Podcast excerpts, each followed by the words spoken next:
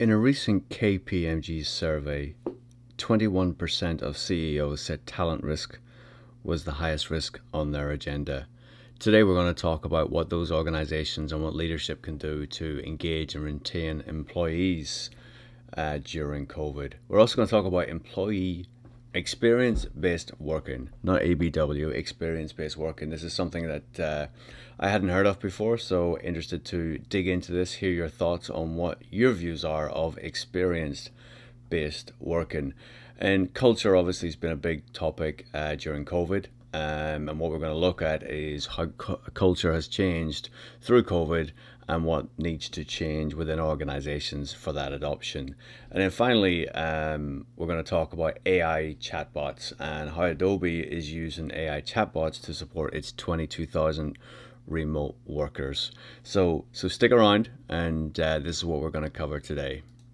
Good morning and welcome to OSW Daily. Uh, this is my second morning by myself. It's weird, um, but I want to appreciate those who reached out yesterday, said hello, uh, give the words of uh, um, I don't know what it is. Support, I guess, is probably the best the best way to describe it. But uh, if this is your first time coming across the channel, please do hit that subscribe button, hit that notification bell, hit that like button, hit that you know leave, leave comments, um, do participate. Um, this is brought to you by myself, Stephen Todd. I am the founder of Open Source Workplace. I'm also global head of Workplace at Nasdaq. Um, so, what is Open Source Workplace? Well, it's a community for knowledge sharing, uh, all around work, workplace experience, and employee experience uh, workplace productivity as well. So we, are trying to cover everything. We're trying to bring you information that is beneficial and helpful um, in a collaborative way. Um, everything is published for free, uh, and uh, so please do do go over to the website opensourceworkplace.com and check it out. Uh, and if you are returning, thank you for coming back. Um, hopefully uh, you find this useful. Um, and if you want to hear more and get things in advance, there is a link below uh, for a newsletter which is published each morning, which provides insights all about the uh, what's been published in open source workplace, but also what we're going to talk about today. And uh, we also then use that forum to provide um, incentives, uh, discounts um, within the industry, and also give you updates on exciting things that are happening with open source workplace. And there is something that's going to be uh, a, a launch next week, so please do sign up for that so you're the first to hear. So let's go let's dig in and please do feel free to comment and this is i want this to be an interactive thing rather than a monologue from myself because um, that's boring it's boring enough for me having to uh, go through all this but it's in essence uh, i'd love to hear some feedback i'd love to hear some conversation and uh, some of your thoughts and insights and as we go through this there are some really interesting things that i think we need to think about that go beyond just what we're going to talk about today um, and that's sort of what I want to do. And I don't want to sort of say, say, too much about next week, but that's kind of what I want to do is want to, how do we take this conversation from uh, the YouTube channel, from Facebook onto another platform that allows us to uh, communicate and share and, and, share ideas and thoughts. So the first thing we're talking about, uh, sort of as I alluded to in my introduction, right? KPMG did a survey pre-COVID.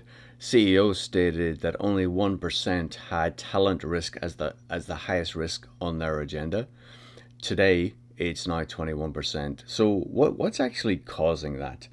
And obviously, you know, um, there are two factors, and this, and this is I just want to give credit to Dan Schawbel. Um, if if you, if you're not a, a subscriber of his um, weekly newsletter, please do do so. There's a link in the description below. Uh, he publishes on LinkedIn, and uh, we, we talk about his content quite a bit here on the channel. So please do go over and support Dan. Um, and hopefully one day we'll get Dan on and we can sort of run through some things with him um, based on a lot of the content that we've we've spoke about on the channel. So Dan identified sort of two key things that um, were driving this increase and what the real risk were. And the two things are, are looking at, you know, organizations in this environment don't have to be concerned with relocating. Employees don't have to be concerned with relocating. So therefore, the actual market that uh, recruitment can take place is that now for global. Rather than being the geography which your footprint is actually it's global. So therefore there is risk that one your employees may be uh, attracted to work for other other organizations that perhaps they weren't um, interested or could work for before. Um, but also then you can attract. And uh, what, what does that mean? And so that's that's really what is one of the key the key concerns that's mentioned there and the second one was workers expectations have shifted. So I think for most people, if we evaluated what we thought workplace would look like um, pre-COVID to what we think it looks like today, it is so different. Perspectives have shifted, leadership's perspective has shifted, employees' perspectives have shifted, and that's what Dan is noting is um, that uh, noted here. And the key things that he's he's looking at is like employees have this, they want to prioritize their safety, flexibility, transparency, and technology. And with that, okay, so then how do organizations then approach that in helping to engage and retain staff. And that's sort of what we're going to run through here. A couple of things that I do want to note. You know, um, Dan does go through in detail on the cost of replacing um, staff, and he mentions some of the research he's previously done. So do take a look at that, and he goes into detail how to do that. Um, he also mentions why creating a healthy and supportive work culture is key to retention. I didn't really touch on that just in this article because we have an article coming up in a little bit that I think um, really does touch on that. So how do you engage and retain your employees during COVID? And Dan's listed out a number of things here. I'm not going to go through each of them individually, um, but obviously there's there's a slide on the screen that you can you can look at. But what, what if we sort of were to group a lot of um, these topics? I would sort of group one as interaction, personnel, right? At empathy, interaction with team members, interaction with leaders and and um, subordinates, and vice versa the check-ins, the as, as I mentioned, the the empathy, the ongoing conversations, the recognition, um, activities, you know, communication, transparency. I think we can sort of look at that as all under one bucket, and and I think most people would um, attest and to say that conversations with uh, between manager and, and subordinate has somewhat shifted, shifted in a sense of yes, that conversation obviously in- includes um, work, it includes what work needs to be done, but a lot of it is focused on well, what is the mental state? How is the health? How is the environment of the employee? Um, how are they doing? You know, because it isn't just the individual we're looking at, because in an office you can see the environment, you can manage the environment, but actually, individuals in their home environment actually may have other factors that are really determining um, their ability to work and how much they can engage with work. It could well be family responsibilities, homeschooling, it can be a number of things. Um, so I think a lot of conversations are focusing around that, like how are you doing? What what is what what are you doing to relax? How are you getting to uh, re-energize? How are you getting on with certain tasks? What support do you need? What technology can help you right now? How can we eliminate um, things that we don't need to be doing. And I think there's a lot of conversations around that. And with that comes flexibility. And that's something else that, that Dan noted, right? The parent homeschooling during a period of afternoon. I think we all recognize that, you know, our hours have shifted somewhat. I think organizations are opening to open to people working longer days but, but taking breaks in the middle. And I think that's really, really important. And technology that we touched on, right? Um, I don't know about you, but uh, I am I'm, I'm a creature of habit and there's ways that I like to work and there are things that new technologies that come along and sometimes I think it it adds complexity. While many technologies can add um, can streamline things, whenever you're set to do a certain thing, and then some part of the team are using one software and another team is is is filing and, managing uh, files differently, it becomes really challenging to. Okay, so I had this conversation. I know a conversation about this subject. Where is it? Default was always email, but now actually you have to look at email, you're looking at Teams, you're looking at Slack, you're looking across all these different platforms, and it can be a challenge, and, and, and, and I find that too. So um, Dan's actually encouraging people to get back to phone calls and video conferencing because I think that way people can sort of see each other, can interact with each other, engage with each other, which I think personally for me anyway is a is quite a quite an important thing. Um, and, and he touches on recognition, and we touched on yesterday's show about recognition and accountability. So please, if you if you've if you haven't uh, listened to that, please do go back and listen to it. It's it's, it's quite important. Um, and the other one he mentions was invest in their learning and development. And uh, this one, I, I, don't have an issue with it. I, I, guess where I come with, I come from when I see you know invest in their learning and developing development. I don't know about you, but sometimes there, there's the perception that learning and development provided by employers isn't as good as anything we can get from the outside world. Whatever, whether that's right, whether that's wrong, that's probably a perceived incorrect value. But in essence, what it, what Dan's trying to stress here is, you know, encourage people to learn, encourage them to, to you know, join forums, join parts of groups, uh, go attend conferences, listen to people, join webinars, and uh, and do that. And I think we all know we need to be we need to be self starters when it comes to our own learning and development. But uh, in essence, you know, this is where organizations can help shift. So th- these are the key factors that um, Dan's noted as what organizations can do to engage um, and retain employees, um, especially in an environment where there are probably a lot more opportunities uh, available to talent, to good talent, and highly skilled uh, professionals. Um, and and he does he does you know finish with this, and I just want to leave this this article with this particular note. The move we solve for human needs, the more uh, sorry, the more we solve for human needs, the more we can create a highly engaged, healthy, and effective workplace. And when workers are happy and productive, retention no longer becomes an issue. When workers are happy and productive, retention no longer becomes an issue. If if I would add one word to to, to what he's just said there, right? It's if workers feel, well, I guess they're happy whenever they feel they're contributing, right? So how can workers feel that they're contributing? And and that then becomes retention is no longer an issue. So that uh, it's a great article. As I mentioned, please do go check out Dan.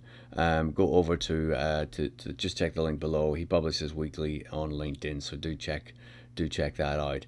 Now, the next one I wanted to, I wanted to talk about was kind of interesting to me because it came across, and you see a title, and you're going, "Is this clickbait or what? What is this?" And the title was "COVID has taken us from ABW to experience-based working." I've never heard of experience based working, so I was intrigued, so I clicked. And uh, it was a really interesting perspective. Um, am I wiser as to what experience based working is? No, not really. But what I do like about the article is it captures a really some nuggets of the future of work, how we need to think about the workplace, how we need to think about workplace design in the future. Um, but I still have questions about experience based working. But uh, here's some of the highlights that I've pulled up um, and, and, sort of captured from it.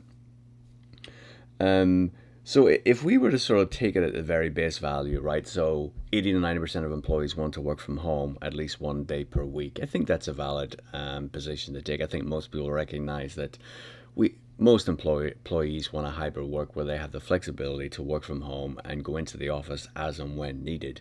So, in other words, if the office is the best place to perform a task or interact with people, then that's where they go. Um, and so, whenever we look at this, what activity based working is and how um, this article is defined activity based working, I read that I read it and I didn't really agree with it.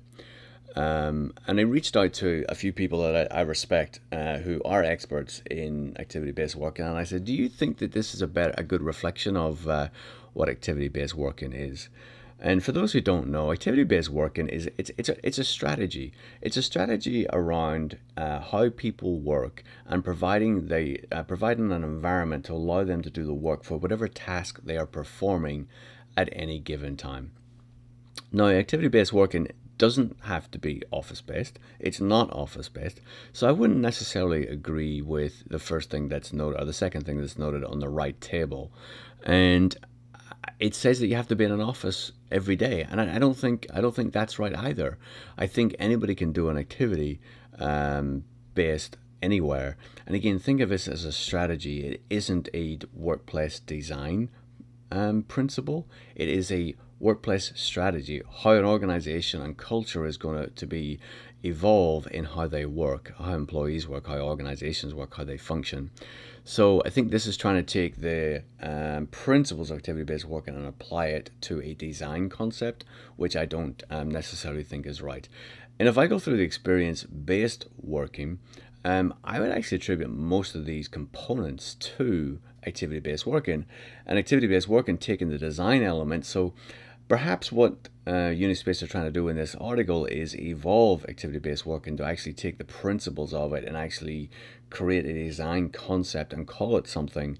Um, so I have to acknowledge them for that and, and uh, understand that. And I, I, will try and get somebody from Unispace on to sort of discuss some of their content because um, there are other elements within the article that actually um, I think I, I need to better understand. I think they need to explain them a little bit more because some of their uh, terminology of, um, you know, the fu- future office strategy they've called a propeller, and, and basically it's uh, a blended workplace of office and remote, which I think is fine. And but I need to understand propeller a little bit more.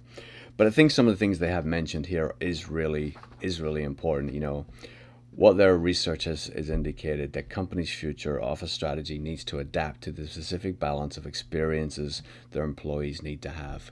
So we think about physical offices. I absolutely agree with this statement. You know, offices will and do need to be based and designed for experiences, but those experiences for me are tasks. So, you know, if you're going to take activity-based work and to be task experience, I think does reflect the same.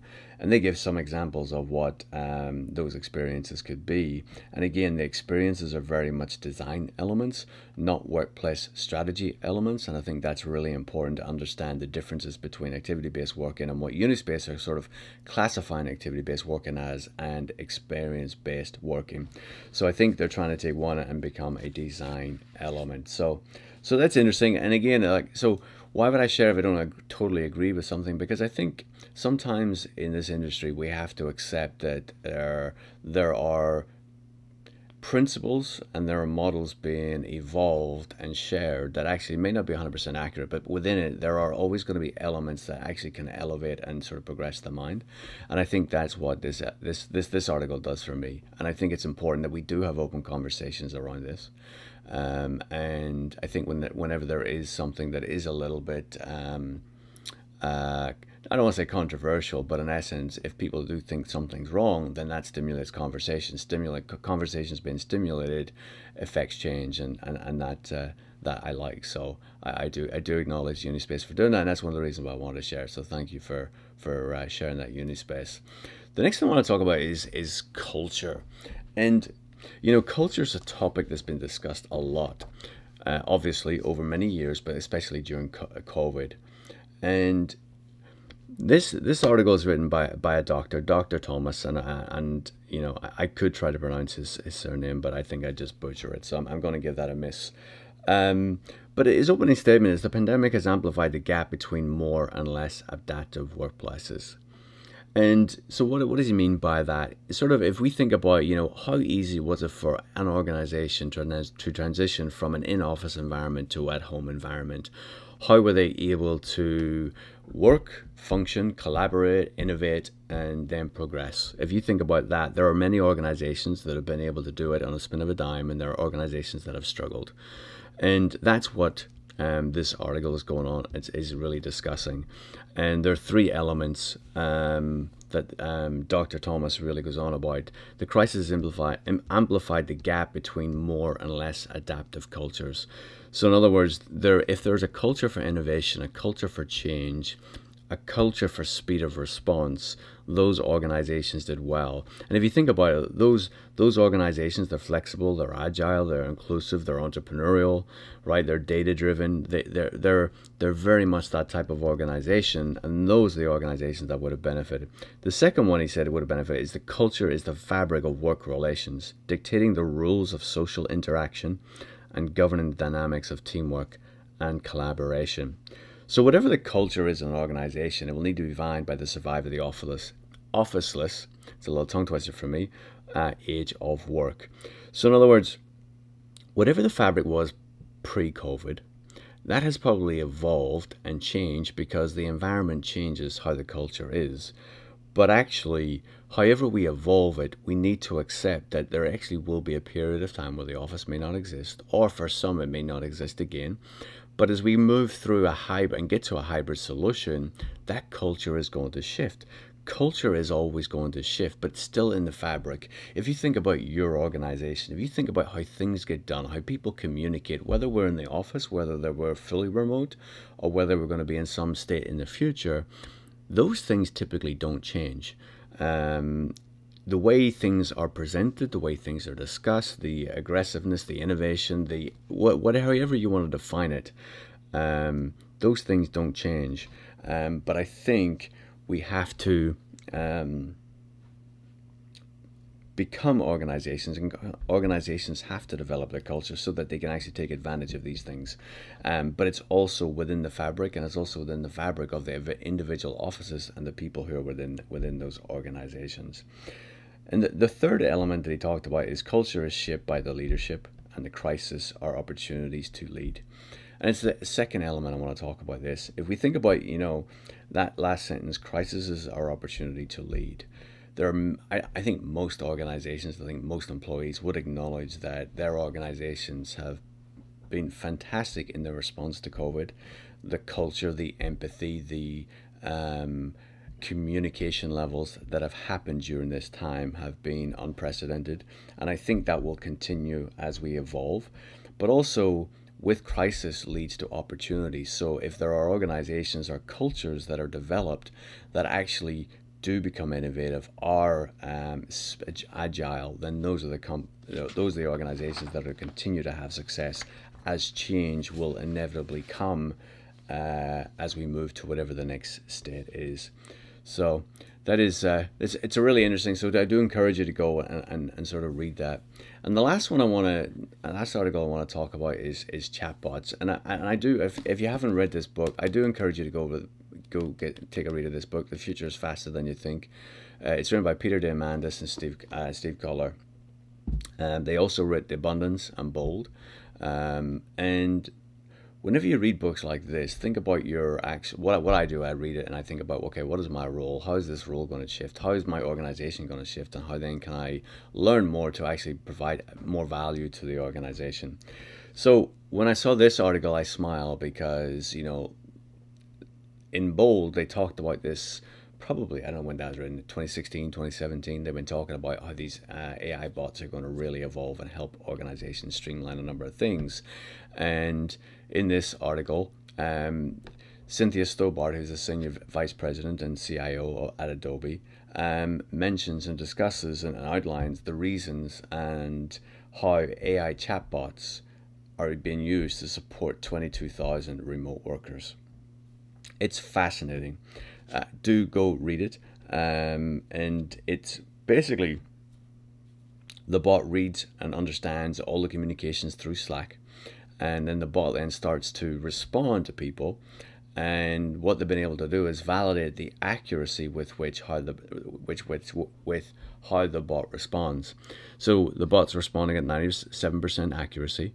It's providing people directions on where to go, how to do things, find information uh, quickly. And if you think about how communication is having to move, and if you think about your facility and how maybe a facility or an office actually principles, guidelines, and how people have to operate within there are constantly evolving as we move through this crisis, then the ability to have a bot that actually can continually and in real time provide updated information that's really good for the, the users and obviously obviously for the organizations. So the key things that they've been able to identify and, and win with this 38% of email tickets are now automatically routed to the correct support queue within six minutes. So that's that's a remarkable thing because it's funny. I was having a conversation yesterday about you know some of the tickets that come through, and whenever teams are rotating in offices, you know at times you may have a facility manager in the office, or you might have a CIT uh, support person in the office, and but so there's times when you have you don't have both, so the tickets have been routed to either one, and and, and this this obviously is where we're getting a, a, a nice pick up on that. Uh, the average time to dispatch and write email tickets has gone from 10 hours to less than 20 minutes, and call volumes of internal support has dropped 35%.